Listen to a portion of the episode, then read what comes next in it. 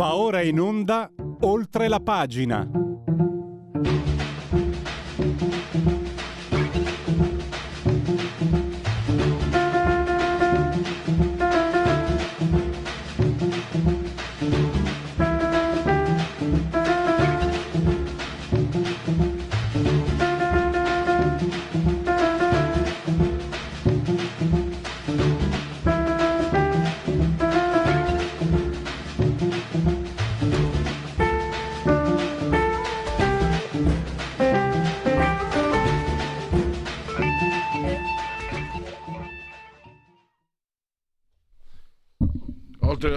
Pagina, oltre la pagina di Radio Libertà.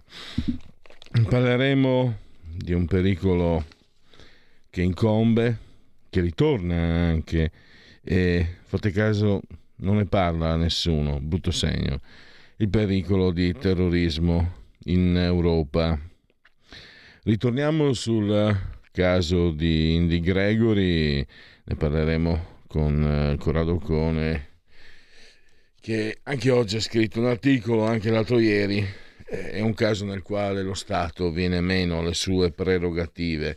Lo Stato dovrebbe, è un patto, no? non esiste in natura, non so se lo dicesse Hobbes, eh, ma non esiste in natura lo Stato, è un patto, esistono in natura gli individui ed è un patto tra di loro lo Stato che eh, dovrebbe eh, proteggerli. Così non è andato. E poi E vado subito adesso al primo argomento, però c'è un altro argomento che mi sta a cuore perché mi sono accorto di essermi completamente sfuggito mesi fa.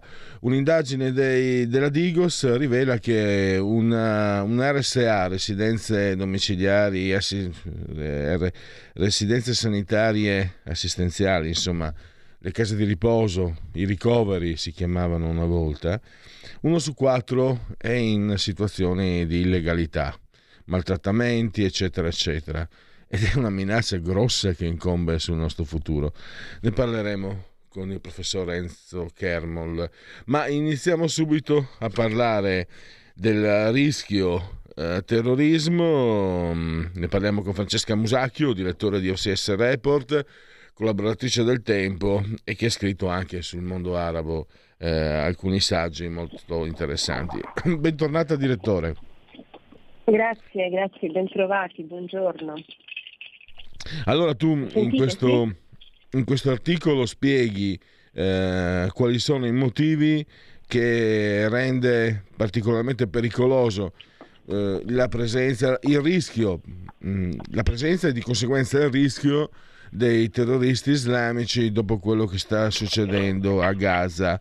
Mancano le risorse per controllarle alcune sono state anche, eh, come dire, non distolte, non è giusto, ma per esempio la cyber security è un problema grosso, quindi sono venute a mancare anche quel lavoro di intelligence sul territorio, spieghi, no? quello di venire a conoscere le cose per interposta persona e questo rende ancora più difficile prevedere quello che può succedere. A te la parola. Allora sì, guarda, l'argomento è particolarmente complesso perché ehm, questo non per fare, diciamo, per spargere panico, allarmismo, lungi da noi, però oggettivamente eh, la situazione è complessa.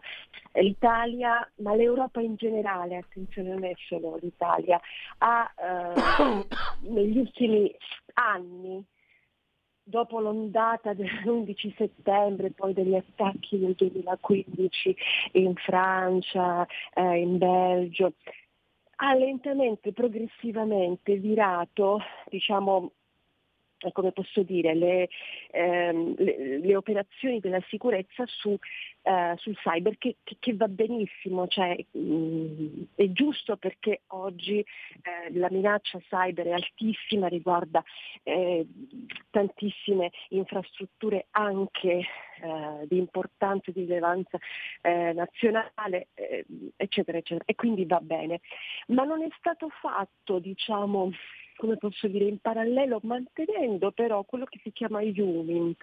Humint è la, dire, le informazioni che arrivano dal terreno per renderla proprio così molto comprensibile. Quindi avere dei rapporti umani che ti consentono, che poi sono la base dell'intelligence, che ti consentono di avere informazioni ehm, su una serie di, eh, di, di argomenti, di temi si è spostato l'interesse, si è spostato tutto sulla cyber, quindi per renderlo ancora più comprensibile le agenzie di intelligence internazionali hanno investito moltissimo su hacker um, eh, o comunque informatici, gli smanettoni della rete per intenderci, no? Ok? E va benissimo, ma hanno perso numerosi agenti sul terreno, ok? Questo è un problema perché non tutto passa dalla rete, molto passa dalla rete, ma non tutto passa dalla rete, quindi probabilmente ehm, eh, questo è stato un errore strategico di valutazione di alcune intelligence. Ehm, dopodiché, parallelamente, che cosa è accaduto? Quello che raccontiamo da anni, l'immigrazione eh, clandestina che si riversa sulle nostre coste per poi arrivare in tutta Europa è cresciuta ah, tantissimo. Oggi siamo pieni di persone di cui ignoriamo la storia. Non sappiamo da dove vengono, lo ipotizziamo, ce lo dicono loro quando arrivano, ma potrebbe anche non essere così. Eh, gente senza storia, senza identità, eh, no, non sappiamo niente di questa gente. E e, e, però, e però l'abbiamo in casa. E questo non è razzismo, attenzione, perché molte di queste cose poi si ritorcono anche contro queste persone, perché io detesto vedere lo sfruttamento che degli immigrati si fa, ok? Probabilmente perché c'è una parte della società che ha bisogno di nuovi schiavi e quindi guardiamo ai capolalati, insomma mi pare che... Eh? Sia piuttosto palese. E quindi adesso la, la, la, la preoccupazione di tutti, tra l'altro anche ammessa dopo i fatti del 7 ottobre, quando Hamas ha attaccato Israele. Le preoccupazioni sono i lupi solitari, ma chi sono questi lupi solitari? Sono delle entità extraterritoriali, extraterrestri, scusa, che sono arrivate dall'alto, eh, dal, dal cielo, cioè, chi sono? Sono persone Okay? non necessariamente che arrivano dall'Africa o dai paesi islamici, possono essere anche come dire, ehm, persone che, eh, italiani, europei che aderiscono a questa ideologia e che eh, potrebbero a livello ipotetico compiere un attacco terroristico di vario genere. Se per gli attacchi eh, diciamo, più strutturati come quello del Bataclan probabilmente non ci sono le condizioni, ok, perché fare un attacco del genere significa organizzarlo su tanti aspetti. C'è un gruppo solitario come quello che ha colpito a Bruxelles il 16 di ottobre dopo i fatti di, uh, in Israele, è possibile.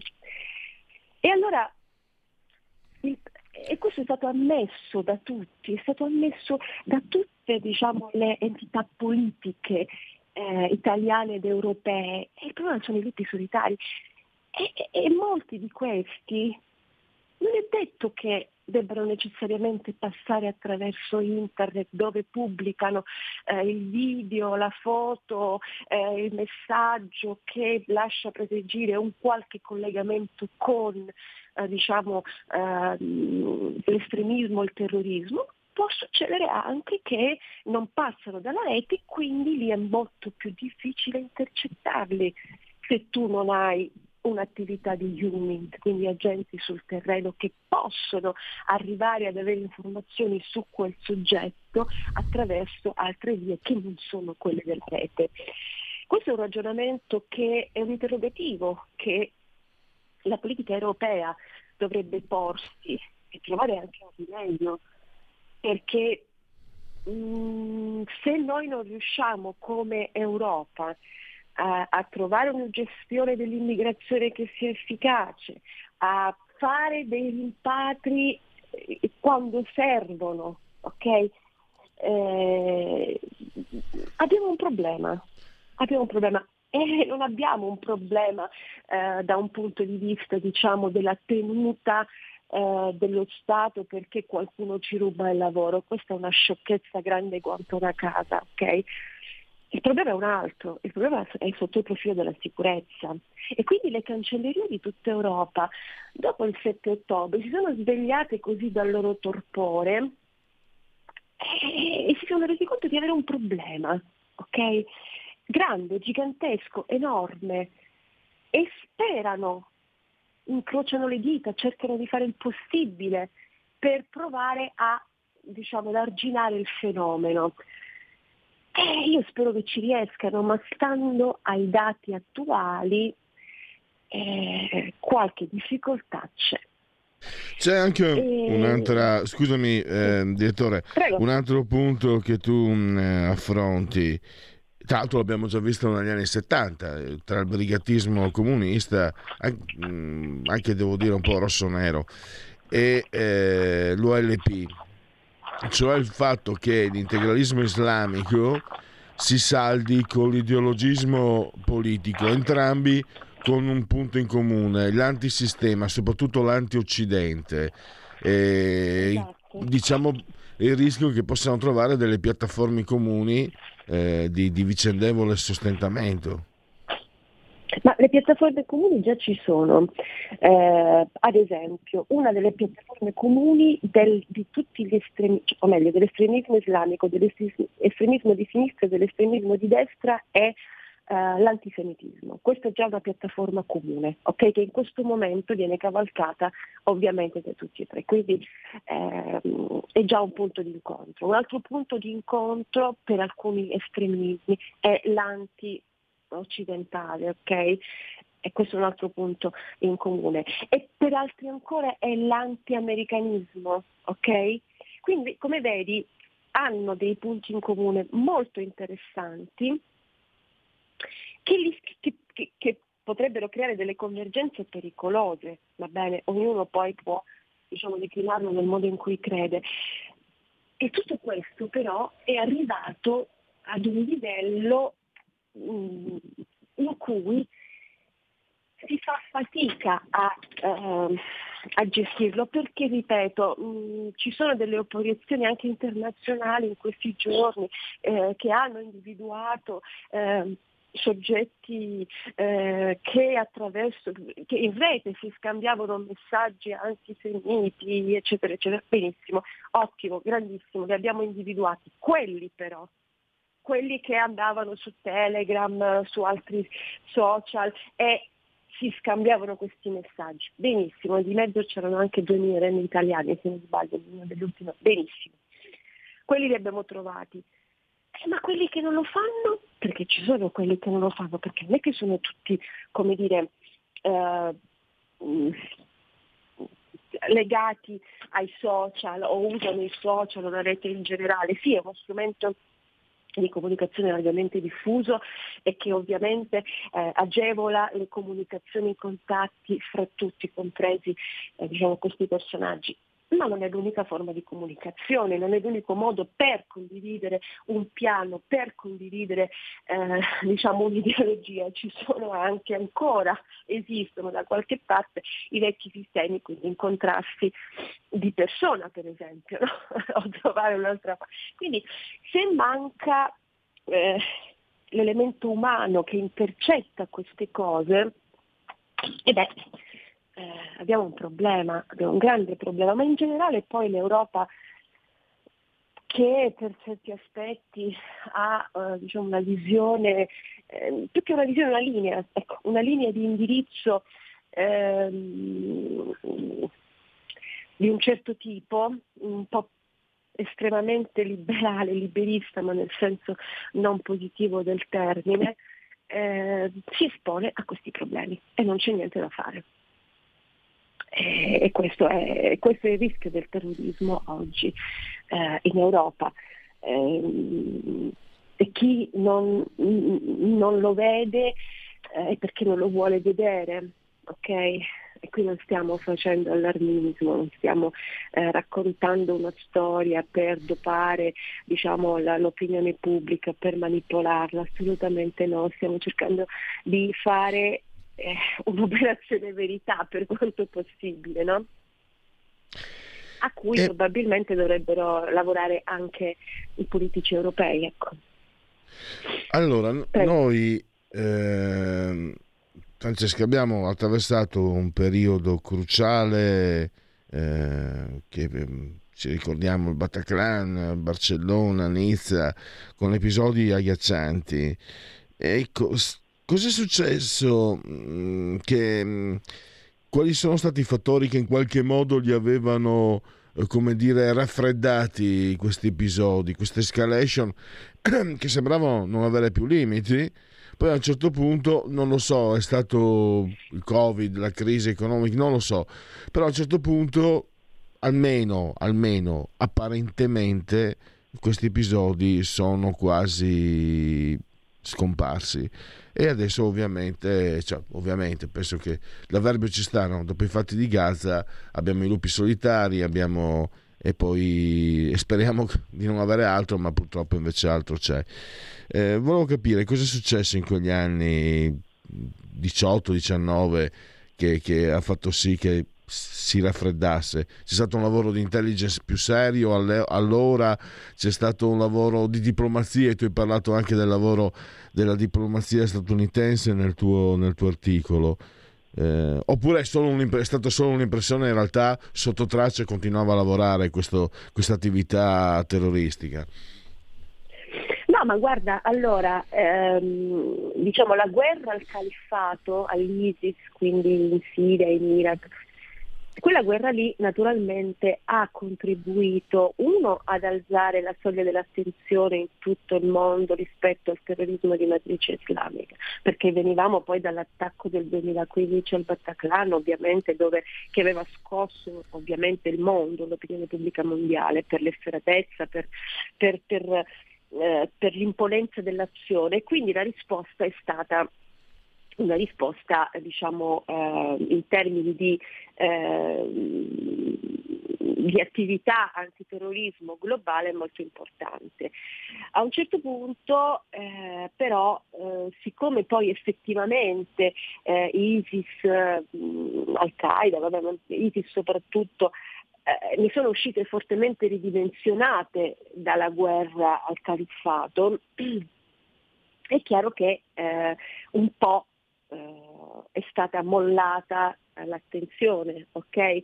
Per quanto poi esistano ancora delle sacche eh, dell'ISIS in alcuni territori, mh, mm, però diciamo che il grosso mh, mm, in qualche modo eh, è stato eh, vissuto, tra l'altro anche il monitoraggio dei foreign fighter, quindi dei combattenti eh, che sono ritornati, che erano in Europa ad esempio, che sono ritornati dal, dal, dal teatro eh, siriano iracheno, eh, ha contribuito a questo, che oggi continuano a essere monitorati però sono qui.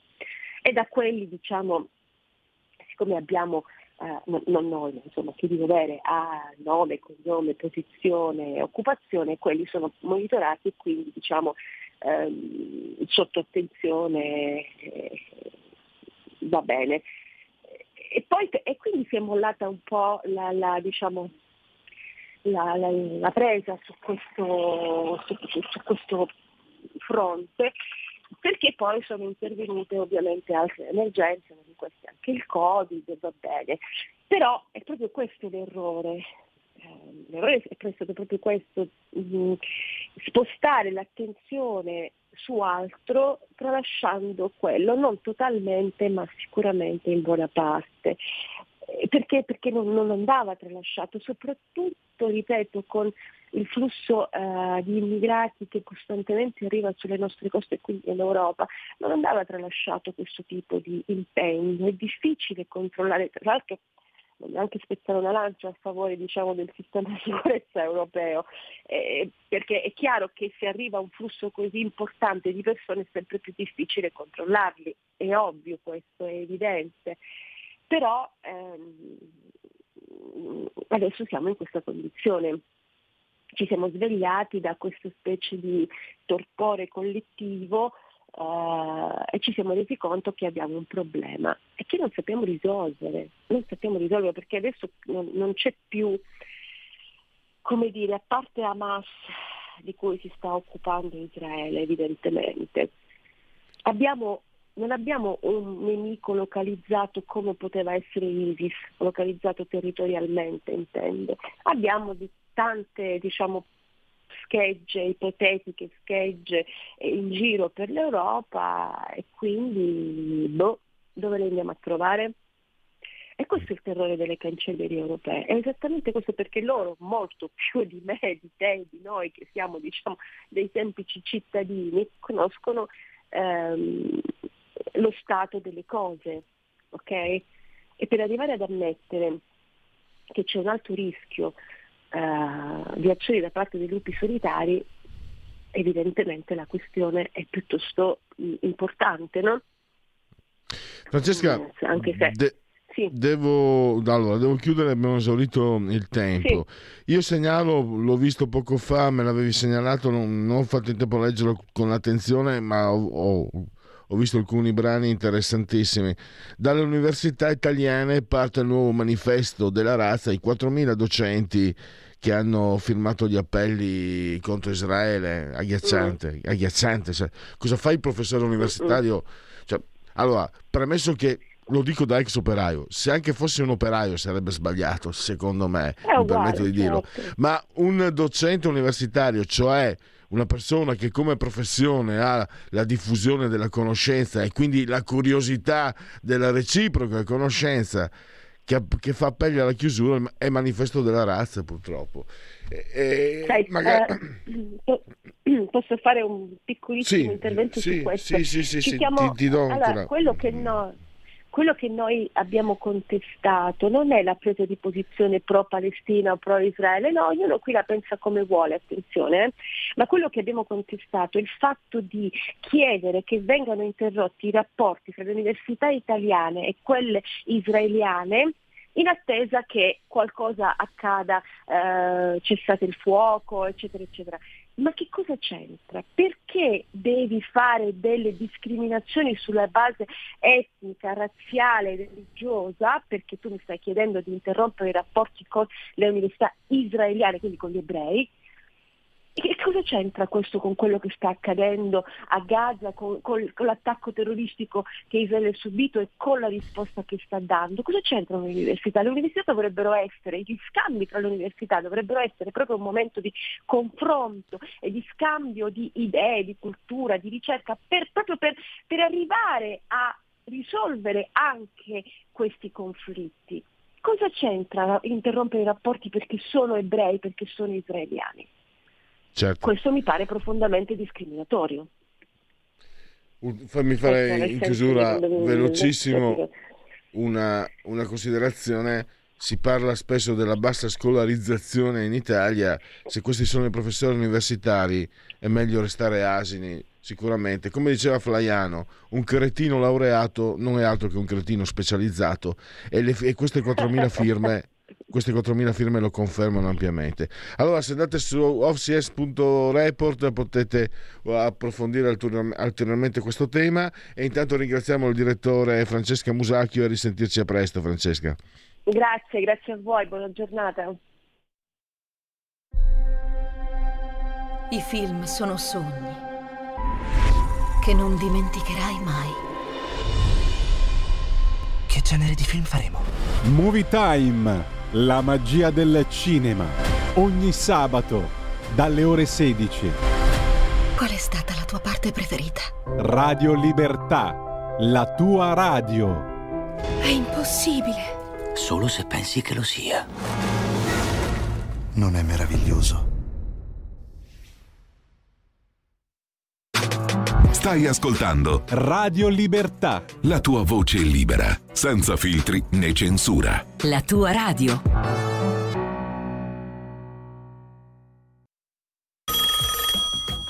Pronto? Avvocato. Mi dica. C'è bisogno di lei Sono l'avvocato Celeste Collovati. Con me parlerete di pensioni e di diritto del lavoro e tutte le problematiche inerenti al lavoro. Ciao a tutti, sono Massimo Leonardi, avvocato e dottore commercialista. Con me parleremo di diritto tributario, diritto societario e danni da mala sanità. Sono l'avvocato Giorgia Colombo. Con me parlerete di immobili, condominio e diritto dell'arte. Vi aspettiamo! Vi aspettiamo! Vi aspettiamo! L'avvocato risponde ogni giovedì dalle 17 alle 18. C'è bisogno di lei. Ciao a tutti, sono Gabriella Monti, avete visto che sorpresa? Sono tornata, non ne potevo più. Vi aspetto in tantissimi e sono felicissima di essere tornata. Ciao a tutti e bacini, bacetti e baciotti. E vai, ciao, a presto. Vi aspetta, non mancate. Bacini, bacetti e baciotti. Ogni mercoledì dalle ore 15, solo su Radio Libertà.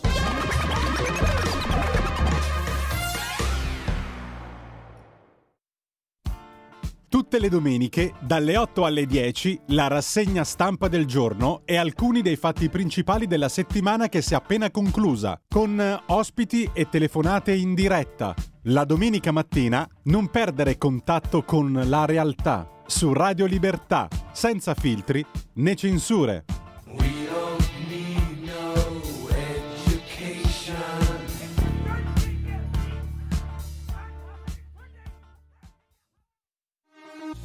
Porta con te ovunque Radio Libertà. Scarica la app per smartphone o tablet dal tuo store o dal sito radiolibertà.net. Cosa aspetti?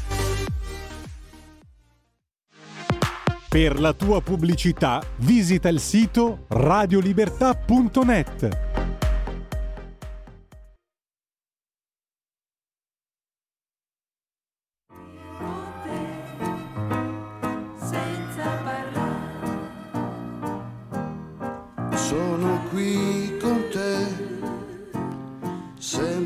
solo,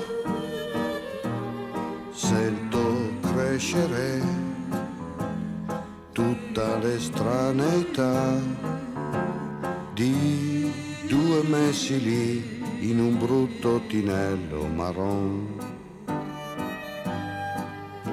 Non parlo, no, scusa, pardon.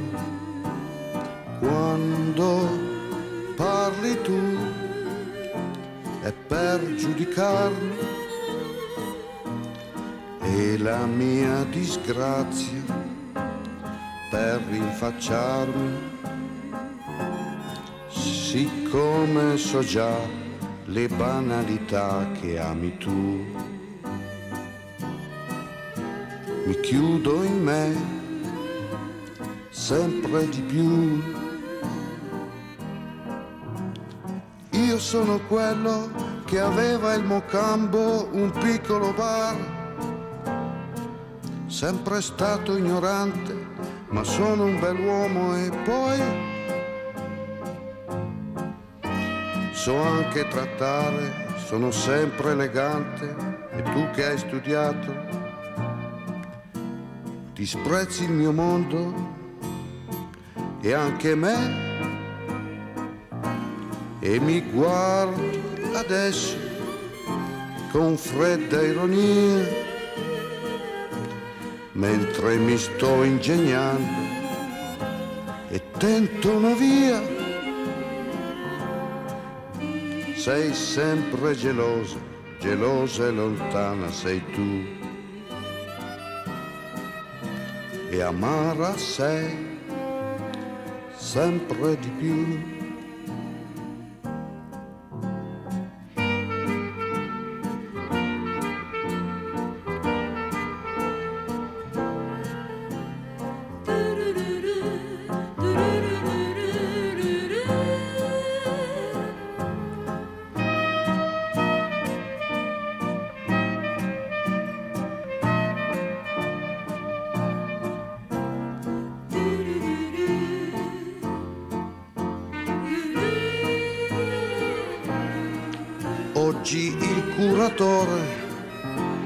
Offerto un caffè, era meglio quello fatto da me. E lui ha sorriso, mi ha visto che ero un po' giù e si è chiuso in sé sempre di più.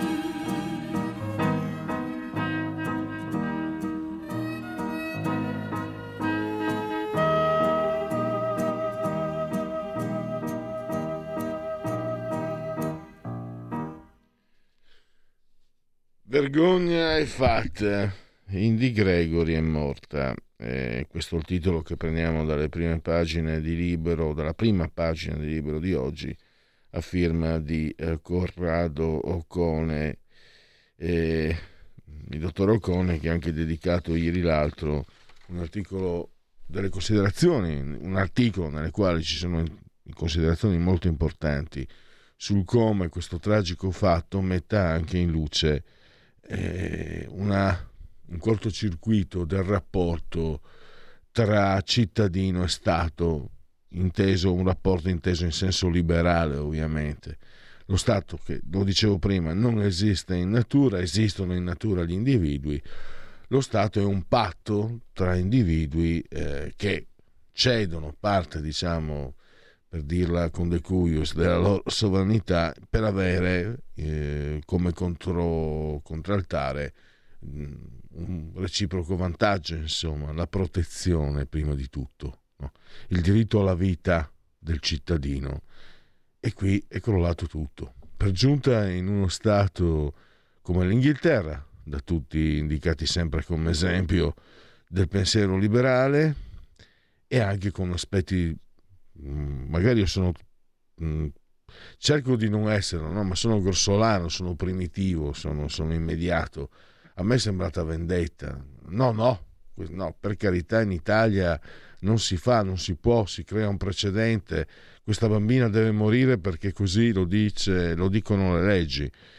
Qualcosa del genere. Avrebbe anche risparmiato. Eh. Ve l'ho detto ieri, quando c'è stata la Brexit, eh, tutti gli europei, quelli di sinistra, no, no, è sbagliata, no, che è sbagliata, dovevamo essere noi europei a dare un calcio nel... Adesso chiaramente sto estremizzando perché vedere uno Stato che uccide una bambina indifesa non si può stare insomma indifferenti.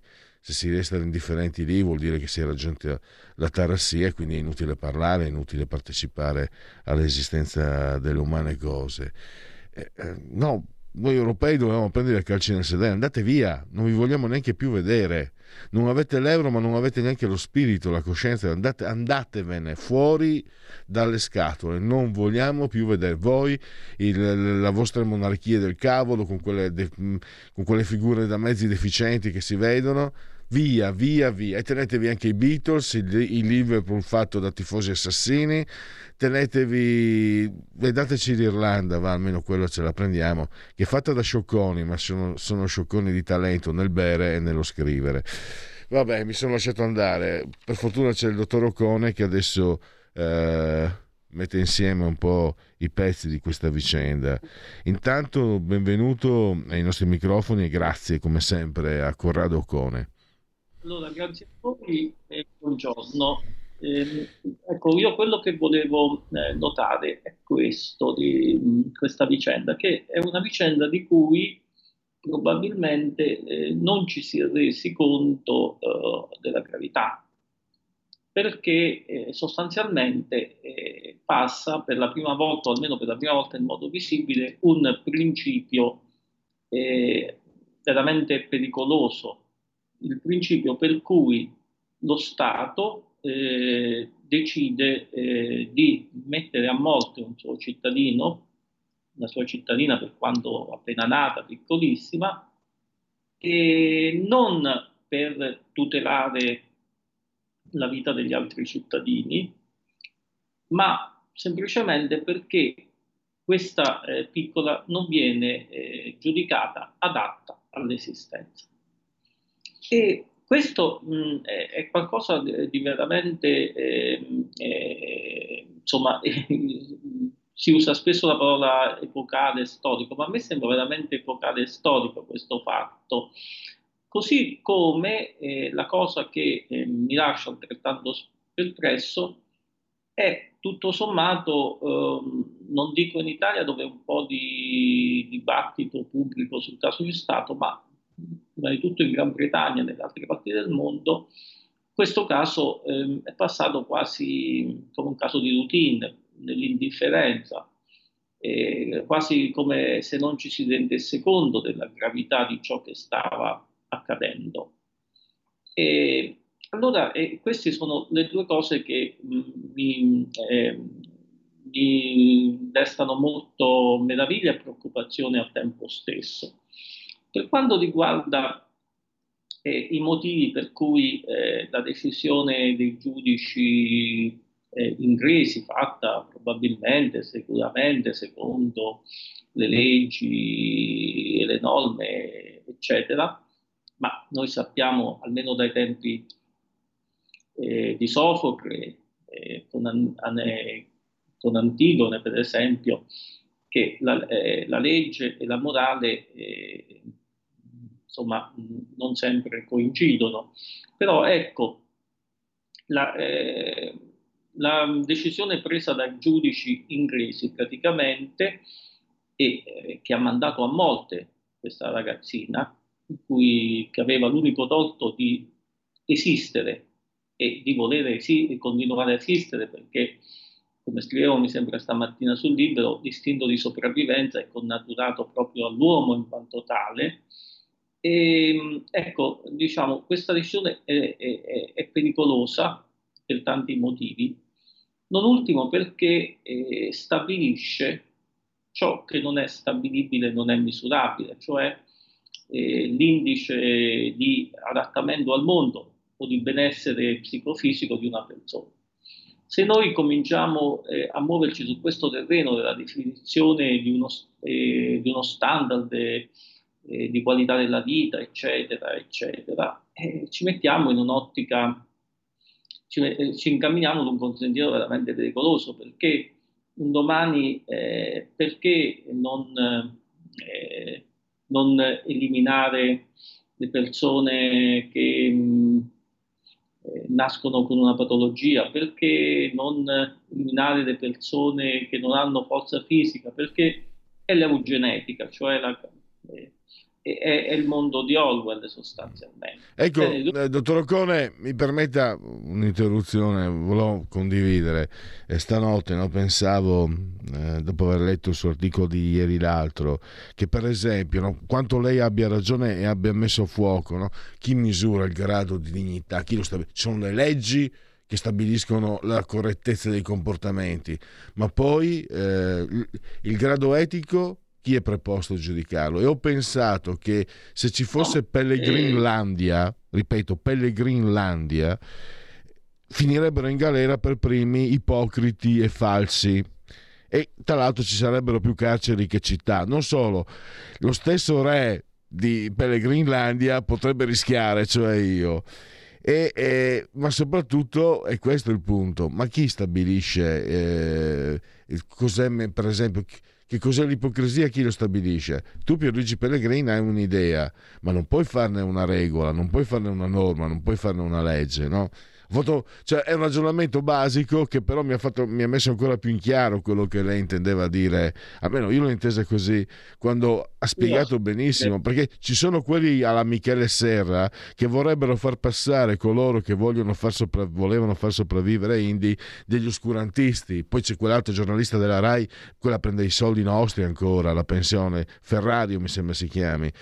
Eh, questi vorrebbero farci passare per oscurantisti, per gentaccia, perché per carità ci sono anche no, le, le, le, le, esagerazioni, ma, ma invece, invece, rifiutano secondo me di, di, mettere a fuoco, forse perché non gli conviene, non lo so neanche che convenienza politica possa esserci nel mettersi contro una... Mettere, met, fare la gara tra Indi e i bambini dei migranti. Ma che, cioè, mi domando, ecco per esempio chi fa un pensiero del genere a Pellegrinlandia viene portato via in manette eh, viene, lega- viene, spogliato, viene fustigato, viene cosparso di pece piume e poi viene legato a una sedia appesa alla porta del paese. Lo facevano i, i, i vecchi del mio paese, servito tagliamento all'inizio del secolo scorso. Vabbè, ho parlato troppo. Comunque, questo no. io mi sono permesso, profe- eh, dottore Ocone, di, di, magari forse ho, ho cegliato un po' troppo, no? cioè, ma il concetto è importante, molto importante, perché anche a parte quelli di sinistra che secondo me sono in malafede, mi permette di essere completamente di parte, ma ci sono anche degli atteggiamenti, dei, degli interrogativi laici. Io stesso, no? però dopo parla, parliamo di una bambina di dieci mesi, non ci dovrebbero essere dubbi di questo tipo. E poi in Italia si sono verificati un paio di casi di guarigione. E poi, e poi, come mi insegna chi ha lavorato nel settore, bisogna, bisogna anche pensare ai genitori No, quando muore un bambino, la prima preoccupazione, questo me lo spiegavano addetti ai lavori, la prima preoccupazione sono i genitori, è i genitori che crolla il mondo, il mondo addosso. E sono i genitori che si sentono smarriti, sono i genitori che possono perdersi.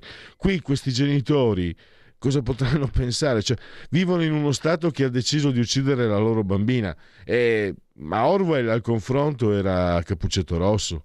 Prego, dottor Ocone sono, sono d'accordo. Eh, ma eh, ecco, io volevo dire questo, che mh, mm, eh, pretendere di poter misurare dall'esterno la felicità o il benessere o l'adattamento al mondo di un singolo è un indice anche della decadenza eh, culturale dei nostri tempi, eh, l'affermazione del più astratto e bieco eh, positivismo, scientismo e in effetti, cegliando a mia volta, dicevo stamattina nell'articolo, mh, arriverà un tempo che sarà l'algoritmo che deciderà appunto se siamo degni di vivere o non vivere. E sicuramente la felicità del benessere è qualcosa che si, si, misura a partire da un, mh, ammesso e non concesso che sia misurabile, eh, dall'interno di ognuno di noi, quindi con tutte le nostre specificità. E in ogni caso... Ehm, lo Stato deve tenersi fuori da queste cose. Al limite possono aver voce in capitolo i genitori perché quando diciamo, la persona no, non ha la maggiore età o comunque non ha la possibilità di agire con consapevolezza, ma non certo lo Stato, perché lo Stato non nasce per governare le vite interne degli individui. E la biopolitica è un'aberrazione, lo Stato nasce per regolare come un arbitro, eh, anche con la prevenzione, i comportamenti. Eh, quindi, eh, quindi, lo Stato ehm, eh, deve punire chi eh, con il suo comportamento lede la libertà degli altri, ma non può sopprimere la vita e quindi la libertà di uno eh, e quindi entrare in qualcosa che è di perfettamente intimo. Quindi eh, è proprio qualcosa che contrasta eh, con la fondazione dello Stato moderno. Poi c'è eh, qualcosa, eh, vabbè, io della sinistra, eh, per eh, carità umana e di patria, eviterei di parlare, perché la sinistra, pur di dare in testa alla destra, sarebbe disposta ad affermare ma il dottor so però non è anche degli angeli però, sicuramente ecco, mi perdoni e se, mi, se, se riesce a sentirmi, lei ha detto bene, no? la sinistra pur di, ma non è anche un segno di, una, di quell'intolleranza. Eh, a me in questi atteggiamenti viene in mente anche gli ambientalisti che bloccano le autoambulanze, mi viene in mente chi ti toglie, chi vuole metterti le parole in bocca, mi vengono in mente gli LGBT che eh, vietano assolutamente ogni, ogni dissenso. Eh, io vedo questo, questo non volerne sapere che una bambina possa sopravvivere in, condi- in, in determinate condizioni, in quelle condizioni, vedo, vedo la stessa, la, la, stessa, me lo faccia dire, la stessa brutta stirpe. Sì, ma è, è un'intolleranza che nasce da una concezione eh, dello Stato e della politica, cioè eh, profondamente eh, anti-individualistica e profondamente eh, anti-umanistica, cioè eh, perché nasce da qui? Nasce perché eh, l'idea della sinistra è quella di, ehm, di eh, creare, eh, di eliminare il male dal mondo e di servirsi dello Stato per un ideale di perfezione indipendentemente da quelli che sono poi i desiderati degli individui. Cioè quindi la politica e lo Stato come suo strumento in età moderna per la sinistra è uno strumento per eh, resettare il mondo e renderlo migliore. Ovvi- ovviamente ci si arroga il diritto di stabilire a priori ciò che è migliore e ciò che non lo è. E, e, quindi è chiaro che eh, si agisce per il bene degli altri, cioè ecco, bisogna mettersi sempre paura da un punto di vista liberale come qualcuno, eh, a maggior ragione lo Stato, eh, vuole agire per il nostro bene, perché il nostro bene siamo noi che lo stabiliamo. Quindi eh, insomma, questo è il difetto proprio originario della sinistra, cioè il fatto di concepire la politica non in funzione degli individui concreti così come sono, ma di voler cambiare il mondo per renderlo migliore e di considerare gli individui come dei semplici accidenti sulla strada di questo progetto. È quella mentalità costruttivistica che abbiamo visto appunto all'opera nel Novecento. Eh, per esempio Stalin diceva per giustificare le migliaia di morti eh, causate dalle sue politiche, eccetera. Dice per fare una buona frittata bisogna rompere parecchie uova. Il fatto è che eh, le uova sono state rotte, le uova sono le vite umane e la frittata eh, non solo non è venuta buona, ma è l'idea stessa di poter costruire una frittata che è sbagliata. Quindi c'è sicuramente un elemento ideologico che porta all'intolleranza. E, e poi mh, un'altra cosa preoccupante è pure eh, assecondare eh, lo spirito dei tempi, perché lo spirito dei tempi è uno spirito irriflessivo fatto di sentimentalismo e buoni sentimenti che poi alla prova dei fatti si tramutano eh, io diffido sempre di chi eh, insomma ammanta le sue posizioni di buoni sentimenti perché o è eh, poco come dice lei quindi è malintenzionato oppure è, è uno scemo e non sa che in quel modo eh, rischia di generare eh, casini perché non capisce le dinamiche sociali. Ecco, mh, avevo letto ieri eh, così, eh, su dei social, così mi era capitato, non mi ricordo nemmeno a chi dei follower, o, mm, insomma, si attribuiva una frase che però è molto indicativa secondo me. Diceva probabilmente se Indy non era eh, un uomo, eh, ma un cane o un gatto, si sarebbe fatto di tutto per salvarlo. Perché è lo spirito dei nostri tempi e i nostri tempi sono profondamente antiumanistici, detestano l'uomo così com'è, con la sua perfezione, con la sua limitatezza, con la sua, con la sua eh, appunto, eh, finitezza.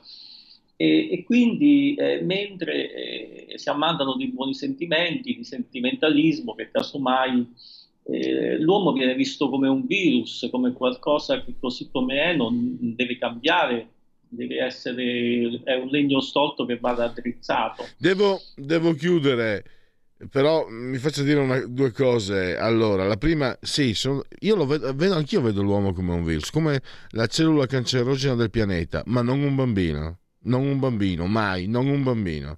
E la fotografia che lei ci ha dato, eh, che lei ha detto ha ripreso anche, in giro abbiamo folle che sono pronte che vanno in piazza per gli assassini di Hamas e per un'orsa uccisa accidentalmente. Ci dispiace tutti per l'orsa, per una bambina chi se ne importa.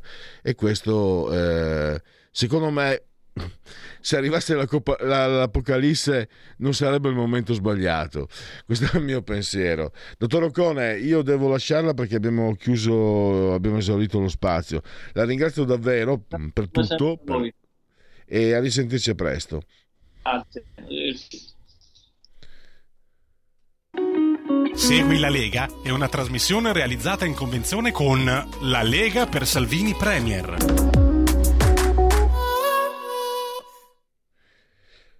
Legaonline.it è il sito dal quale vi sto parlando, Lega che ho di fronte, non sono dentro il sito, legaonline.it scritto, eh, segui la Lega prima che la Lega seguisca te alla Pellegrina, ma anche secondo Sintassio, segua te alla Marciana.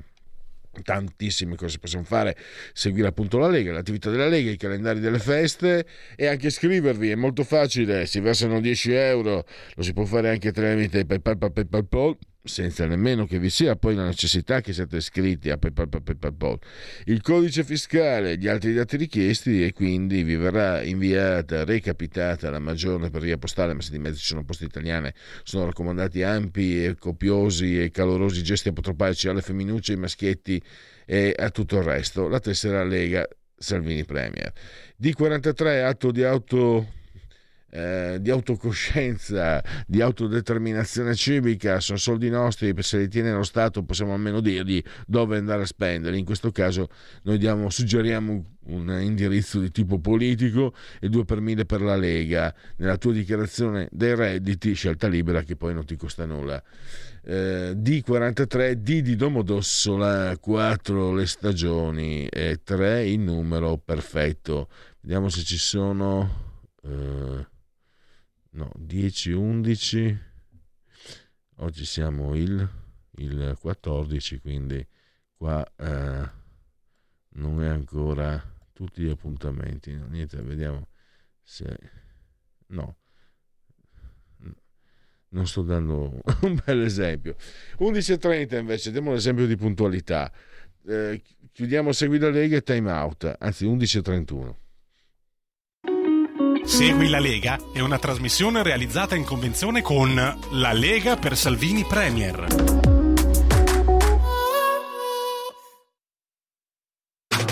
Stai ascoltando Radio Libertà. La tua voce libera, senza filtri né censura. La tua radio.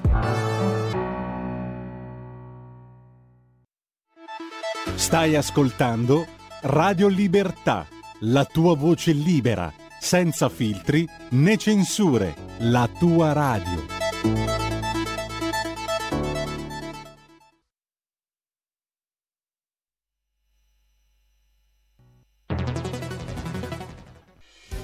Quotidiano di Sicilia, il quotidiano d'Italia, l'informazione che ribalta i luoghi comuni, una vera visione dei fatti, l'Italia vista da sud.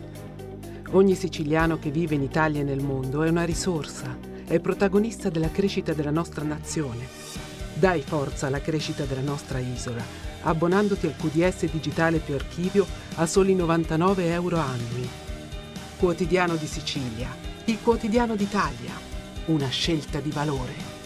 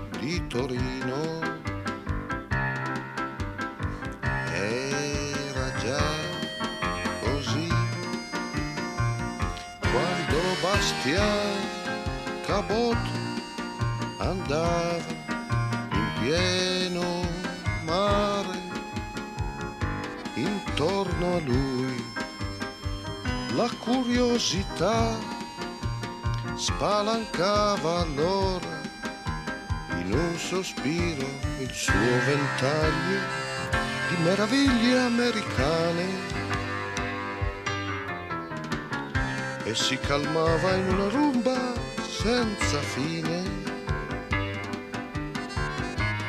Chi siamo noi e dove andiamo noi?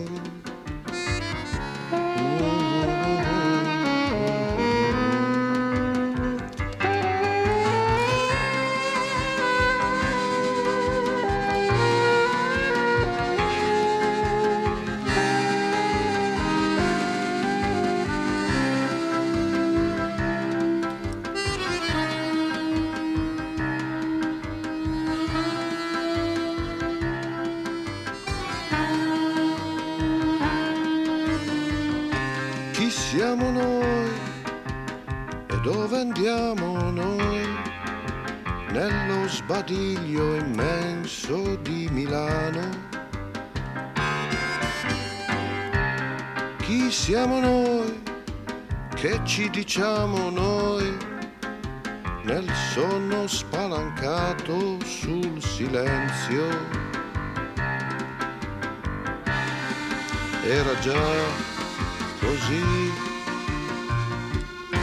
Vasco da Gama andava, andava in pieno mare, intorno a lui la verginità del mondo gli parlava come un gatto il suo dialetto fresco di mattino Zulu sì proprio un dialetto fresco di mattino Zulu.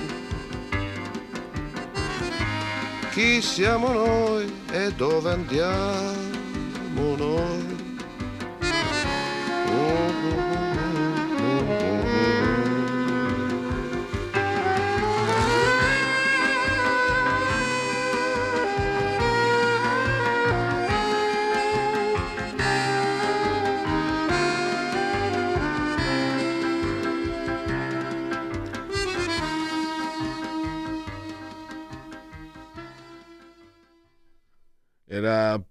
Conte, la proposta musicale di Oltre la pagina di Radio Libertà, proposta che come sempre proviene direttamente dalle mie nutritissime, personalissime librerie discografiche. Chi siamo noi è una domanda pericolosa, è una domanda che potrebbe avere risposte pericolose, magari anche deludenti. Dove andiamo invece è una domanda doverosa, necessaria e forse, ah, aspettate, parla per me, io parlo per me, parlo per me. Leggendo l'articolo del professor Kermel mi sono accorto che, facendo il mestiere, la, la, conoscevo la notizia che lui ha ripreso per, mm, le notizie che lui ha ripreso per mano, ma non l'avevo viste sotto quella luce che per fortuna invece il professor Kermel ha individuato, che riguardano tutti.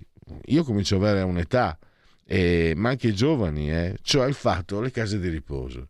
Un'indagine della, dei NAS, eh, un'indagine molto sì, capillare, mm, lo scorso Natale su 607 strutture, 152, una su quattro, erano praticamente fuori legge, maltrattamenti, medicinali scaduti, eccetera, eccetera, eccetera. Poi c'è anche il problema che non di rado abbiamo anche dei casi eh, mm, con che sono stati come il professor Carlo Gilardi, è stato anche ripreso dalla cronaca, ma ne hanno, ce ne sono altri di cui non vediamo conoscenza o che non sono portati in primo piano, di persone che vengono condotte contro la loro volontà toccante, ad esempio, quello me lo ricordavo, quella signora che è, andata, è scappata dalla, dalla, dalla è andata nell'albergo all'albergo dove, dove, andava in vacanza e che diceva, che ha detto, me lo ricordo, il professore l'ha ripresa molto bene, ma io sto benissimo, non, non, non vedo perché devo stare lì, l'RSA mi succhia la vita, voglio, piuttosto preferisco morire libera per strada. E allora, e allora abbiamo il professor Enzo Kermol, che è docente di tecniche della comunicazione, che ha scritto questo bellissimo editoriale sul Barbiere della Sera, che è una nuova pubblic- una pubblicazione di Fresco Conio che esce nel, nelle tre Venezie, soprattutto a partire dal Friuli. Professore, intanto benvenuto e grazie per essere qui con noi. Ah, grazie, grazie come sempre. Professore, le do la parola partiamo dalla mia considerazione terra a terra. Quello che lei ha scritto ci riguarda direttamente, eh, in modo anche pericoloso, mi viene da dire, anche perché abbiamo sempre meno figli, abbiamo sempre meno parenti. Persino io che ho una certa età mi accorgo che non ho parenti. Eh, mio padre invece quando aveva la mia età parenti ne aveva ancora in giro. Eh, me per esempio. Eh, e quindi rischiamo di essere soli in balia di, di chi poi ci, ci, ci, fica, ci sbatte dove vuole lui in condizioni... Lei poi fa anche delle considerazioni, mi perdoni il salto di palo in frasca, che, non voglio perdere di vista, no? quanto è importante restare nella propria casa, aiuta la memoria, aiuta il riconoscersi, aiuta eh, tantissimo essere praticamente reclusi in una, una, casa di ricovero, in un RSA che dir si voglia, significa anche smarrimento. Poi, poi voglio essere completo nell'informazione perché ne parlavo in questi giorni, l'ho trovato così interessante il suo articolo, professore, che ne ho parlato anche con addetti ai lavori. Ci sono persone, mi raccontava eh, una signora di una sua conoscente, una anziana maestra, che lei ha scelto lei ha scelto di, di, persona di andare in un RSA dove tiene dei corsi dove insegna agli, agli altri anziani come lei. Ma lì, cioè, mm, ma lì nessuno ha nulla da obiettare. Il problema è che eh, queste strutture sono, sono pensate come scrive lei insomma sono pensate come delle, delle carceri e soprattutto hanno un fine arricchiscono chi le gestisce perché ci sono rette che sono anche lì poi lei fa sempre un parallelo tra le rette molto esose, molto alte e quanto invece può, può costare una badante. Ho messo tutta la carne che c'era al fuoco, credo. A lei la parola per cucinarla, professore. Io parto da una prima considerazione che quando appunto, come è stato citato, esisteva la famiglia, eh, l'anziano eh, ne faceva parte e con ruoli attivi. Eh, pensiamo ad esempio alle famiglie, eh, come si chiamano, nelle campagne e così via, eh, avevano un ruolo anche direttivo fino alla tardissima età e inoltre eh, erano sempre eh, grazie anche a una vita più sana, eh, in grado di svolgere mansioni all'interno del complesso della fattoria, della casa colonica e così via. Eh, il, anche, il primo problema è questo della concentrazione nelle città eh, in nuclei sempre più piccoli, eh, per cui la maggior parte delle persone arrivate a una certa età si ritrova eh, da sola, senza parenti, senza contatti, senza eh, un supporto che magari potrebbe essere utile nella vita quotidiana. Eh, ricordiamo la cosa principale è che eh, l'anziano ha sì eh, un lieve deficit cognitivo, ma poco più dell'1% ogni 10 anni partendo dai 30 anni per cui se uno ha un buon eh, livello, anche un livello normale, 110, eh, vabbè, eh, quando avrà 100 anni eh, avrà 10 punti in meno, per cui avrà 100, sempre un buon livello. Cioè eh, l'anziano problematico è quello che già quando era giovane aveva un quoziente molto basso, eh, un 90, e chiaramente già lì aveva problemi, voglio dire. Non è che perché è diventato anziano i problemi si sono accentuati, ma eh, come si chiama, erano presenti già in origine. Per cui sfatiamo l'idea che l'anziano eh, è, necessariamente con difficoltà cognitive, di pensiero e così via, anzi diciamo che è minore la percentuale di quelli che ha eh, queste problematiche. Il secondo punto è... Eh, professore, mi permetta, mi permetta, volevo aggiungere, avevo letto tempo fa un, uh, un libro, un, l'avevo trovato in un trattato di neurologia e anche in un articolo. Noi comunque, eh, invecchiando, eh, diciamo, abbiamo eh, il cervello con delle parti che, come dire, hanno maturato esperienza e queste parti aiutano comunque un apprendimento che non sarà più come quello che, che abbiamo da giovani, sarà diverso, ma è comunque di, di, di, buon valore, che comunque è valido. Cioè, non è che invecchiando sia tutto da buttare via, anzi, l'esperienza cioè, io lo cito spesso, no? un detto Masai, se non sbaglio è Masai, i giovani corrono veloci ma i vecchi conoscono la strada. Mi sembra che qualcosa del genere succeda secondo i neurologi anche a, alle particelle del nostro cervello. Ma, cito un esempio che forse ancora, ancora nell'aria, eh, Gillo Dorfles, che era questo famoso critico milanese d'arte, eh, lui a 105 anni andava alla Biennale, scriveva ancora le recensioni per quotidiani nazionali. Eh, io me lo ricordo che mm, come si chiama, correva per i giardini del, della Biennale, come si chiama, come fosse un, insomma, una persona di vent'anni e, e i suoi articoli erano eccezionali. Cioè, eh, ripeto, eh, l'anziano che rimane in attività, che ha collegamenti, che eh, può attingere a fonti eh, di lettura e così via, eh, compensa grandemente anche quello che può essere appunto la difficoltà eh, dell'età e mantiene sempre un livello estremamente, estremamente buono. Eh, questo è un po' quello che, che, che accade. Eh, anche appunto diceva lei, eh, ci sono recenti articoli di neurologia che dicono appunto che addirittura il cervello eh, anche in età avanzata continua a produrre cellule e quindi eh, riesce a compensare eventuali perdite. Chiaramente deve essere stimolato, cioè che è l'opposto di quello che avviene in queste, in queste RSA, case di riposo, eccetera, in cui il soggetto viene sostanzialmente abbandonato o con delle attività eh, infantili che certo non producono eh, miglioramenti nel suo eh, vivere quotidiano. Ecco, ehm, professore, mm, allora, individuato il problema, eh, come, come, si può, cosa si può fare per, eh, per affrontarlo, per eh, neutralizzarlo ma, anche in qualche maniera?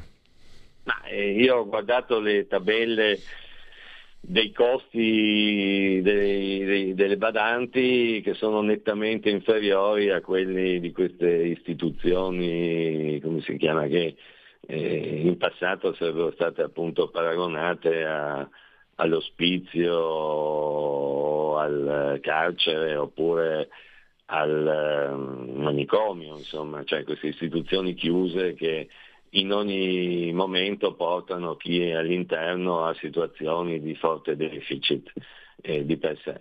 Eh, istituire un servizio di badanti, adesso non so, forse c'è già eh, che sostituisca lentamente queste, queste istituzioni totali.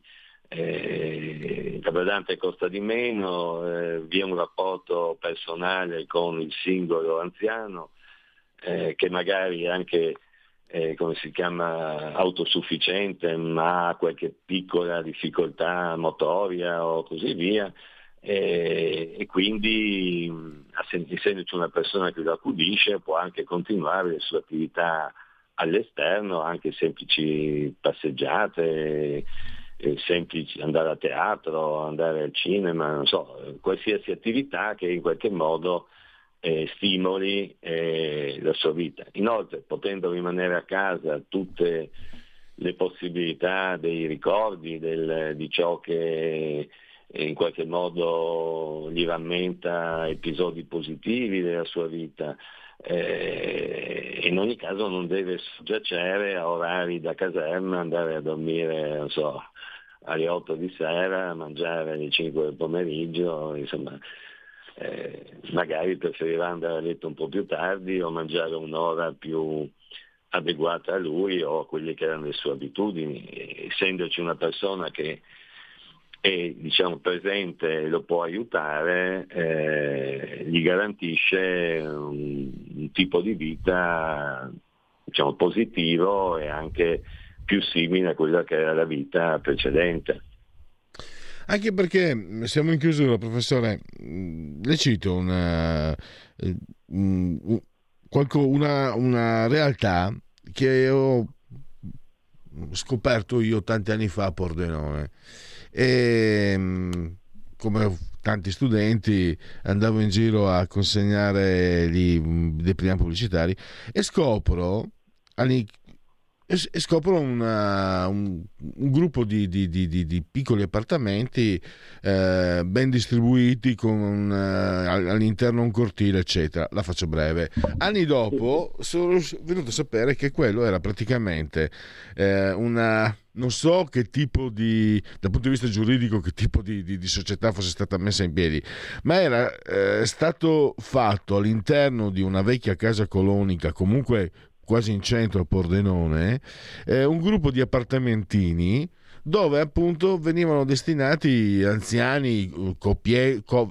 anche anziane, coppie anziane, eccetera, che avevano il cortile, avevano poi i, diciamo, io adesso li chiamo infermieri, il personale addetto che andava a prestare quello, quello che era necessario in termini di, di, cure mediche o altro ancora e francamente visto così da fuori mi sembrava un bel modo, no? cioè, si costituiva tra queste persone anziane per quello che ho potuto vedere un senso di comunità eh, che mi sembrava interessante. Ho pensato perché eh, questo tipo di soluzioni non deve essere moltiplicato perché dobbiamo pensare all'RSA poi non so eh, a me vista così sembrava era un lavoro fatto per bene eh, le villette, le, gli appartamentini erano tutti rifatti nuovi tutto mi ricordo eh, i serramenti verdi legno verde tutto molto, molto bello.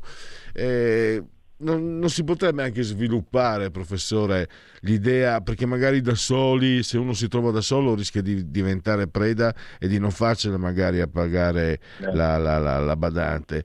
Non, non, potremmo pensare di uscire dal guscio, lo, di, lo dice, glielo dice chi è un orso nato, io sono un orso, orso, orso, però stavo pensando che quella però una, eh, mi sembra un'opzione intelligente e positiva. Eh, spero di aver spiegato bene quello di, ciò che si tratta, cioè quello che, che, avevo visto e che era stato realizzato a Pordenone tanti anni fa, credo sia ancora, ancora valido. Lei che sì, pensa? Delle, di queste residenze, diciamo, eh, in cui questi, questi, anziani possono anche intessere rapporti sociali, pur essendo liberi appunto di di non seguire degli orari eh, prescritti particolarmente rigidi.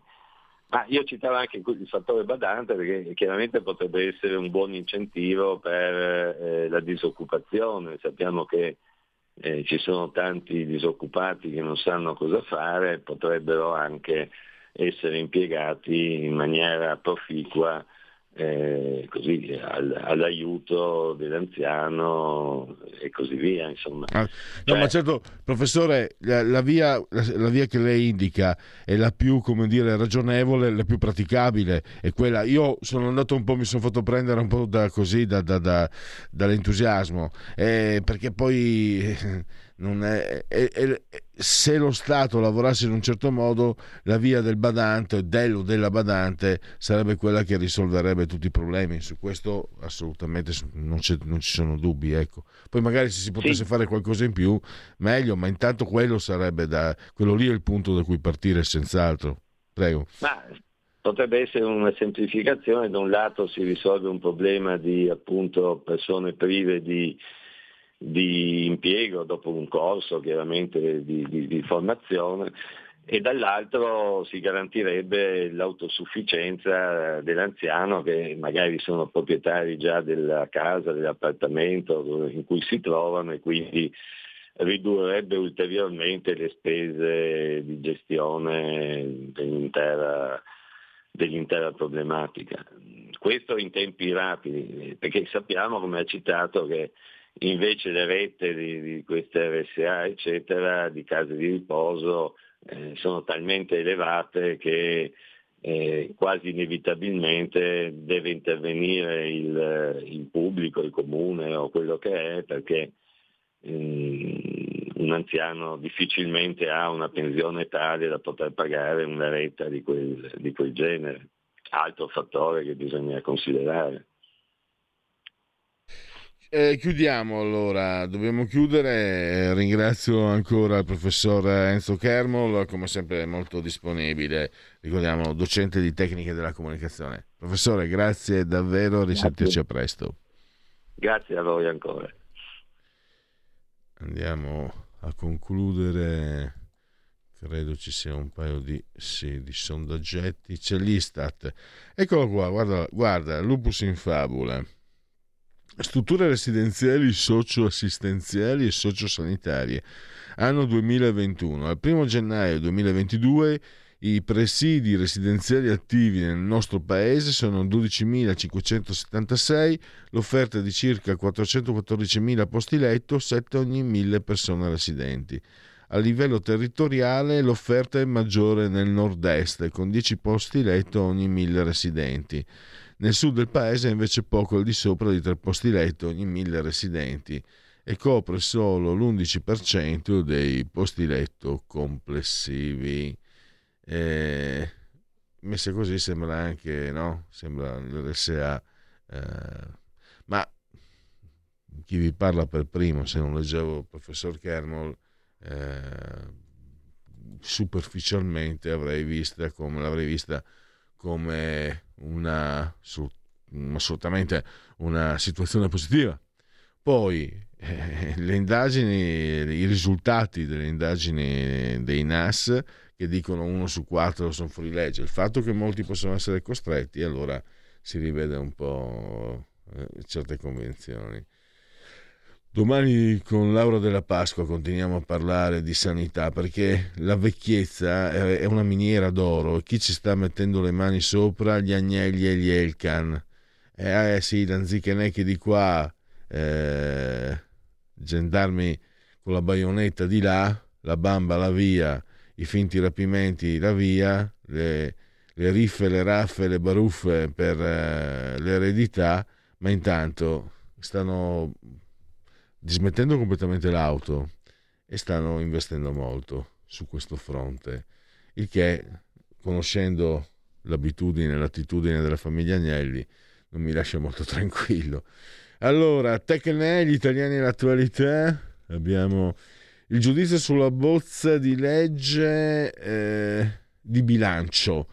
Allora, abbiamo 35 positivo e 26, 30, 44 addirittura invece negativo, non conosce, non sa 21.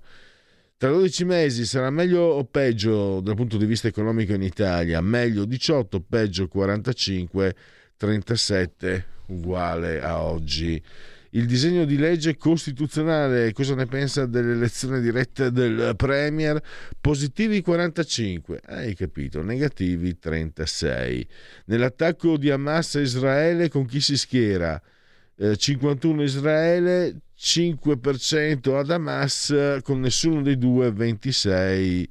Eh, teme che la guerra tra Hamas e Israele porti attentati, ne abbiamo parlato proprio prima con... Eh, Francesca Musacchio, sì, lo teme il 55, no, il 27, non sa 18. Allargamento del conflitto, lo teme, sì, 53, no, 29, incerto 18. La risposta militare di Israele eh, le sembra proporzionata 31, sproporzionata 46, non sa 23. Ce la facciamo con la sigla? I genetriaci? Dai che ce la facciamo. La verità è che sono cattivo, ma questo cambierà. Io cambierò. È l'ultima volta che faccio cose come questa. Metto la testa a posto, vado avanti, rigo dritto, scelgo la vita. Già adesso non vedo l'ora. Diventerò esattamente come voi. Il lavoro, la famiglia, il maxi televisore del cazzo, la lavatrice, la macchina, il CD e l'apriscatole elettrico. Buona salute, colesterolo basso, polizza vita, mutuo, prima casa, moda casual, valigie, salotto di tre pezzi, fai da te, telequiz, schifezze nella pancia, figli, a spasso nel parco, orario d'ufficio, bravo a golf, l'auto lavata, tanti maglioni, Natale in famiglia, pensione privata, esenzione fiscale, tirando avanti, lontano dai guai, in attesa del giorno in cui morirai. Gentili ricorrenze e commemorazioni del vigesimo quarto giorno di Brumaio, mese del calendario repubblicano, un martedì, martis 14 eh, di novembre, anno domini 2023 o 2023 che dir si voglia. Philippus Aureulus Theophrastus von Hohenheim Paracelso, non sia di altri, chi può essere di se stesso, medico, alchimista, astrologo svizzero, eh, qui abbiamo un gigante, Claude Monet, io dipingo come un uccello canta. Un altro gigante, gigantissimo, eh, Carlo Emilio Gadda, la cognizione del dolore. Sì, vabbè, il, questo pasticciaccio brutto, ma la cognizione del dolore. Anzi, faccio me ne sto zitto perché condividere i tesori. Io, io, il più lurido di tutti i pronomi. I pronomi sono i pidocchi del pensiero, pensava e diceva il meneghino Carlo Emilio Gadda. Alberto Giolitti, un maestro del fumetto. Carlo De Benedetti, che originariamente De Benedetti tutto attaccato come suo fratello, ma lui lo ha staccato per darsi uno status nobiliare, intanto va in Svizzera paga le tasse in Svizzera e predica le cose degli italiani. Vabbè, così va. Poi eh, Luigi Calabresi, ucciso dai comunisti eh, nel 72, Michel Maffesoli, ho letto il suo saggio, La nostalgie du sacré, in francese, mi sono sentito più alto. Carlo III eh, d'Inghilterra, Charles Windsor. Eh, dopo quello che è successo con la piccola Indy, non faccio neanche battute. Un grande ciclista del passato, Bernard Hinault, super ciclista, è stato campione del mondo, ha vinto 5 tour, 3 giri, 2 vuelta. E Stefano Gabbana di Dolce Gabbana, lui è di origine di Cessalto. Io pensavo che Cessalto fosse in provincia di Venezia, invece scoperto essere in provincia di Treviso, ma devo controllare ancora meglio. Gli 883 Max Pezzali con un Deca si incazza. E poi un altro ciclista è uno dei sette che hanno vinto Giro Tour e Vuelta, il messinese, lo squalo Vincenzo Nibali. Ore 12 è arrivato il momento di ringraziare il, ah, l'abbraccio forte forte forte del signore Carmela Angela, Adriana Angela e Clotilde. Eh, in simultanea con noi quando sono scoccate eh, le 12.01 il grande dottor Federico Borsari saldamente sulla tolda di comando in regia tecnica. A 133 metri ci separano dal livello del mare 24 gradi centigradi sopra lo zero interni. Vediamo l'esterno eh, 12,9, 74% l'umidità, 1014,9 mili per la pressione. Vi ricordo mh, mm, il, l'agido suono digitale della Radio DAB, vi ricordo il canale 252 del digitale televisivo terrestre, Alexa accendi Radio Libertà per saperlo ve ne saremo riconoscenti, le applicazioni che vi permettono di seguirci con iPhone, smartphone e tutto il resto l'ottimo sito e abbondante sito radiolibertà.net, Twitch, eh, social di ultima generazione, il profilo Facebook. Eh, rien ne va più. Miau.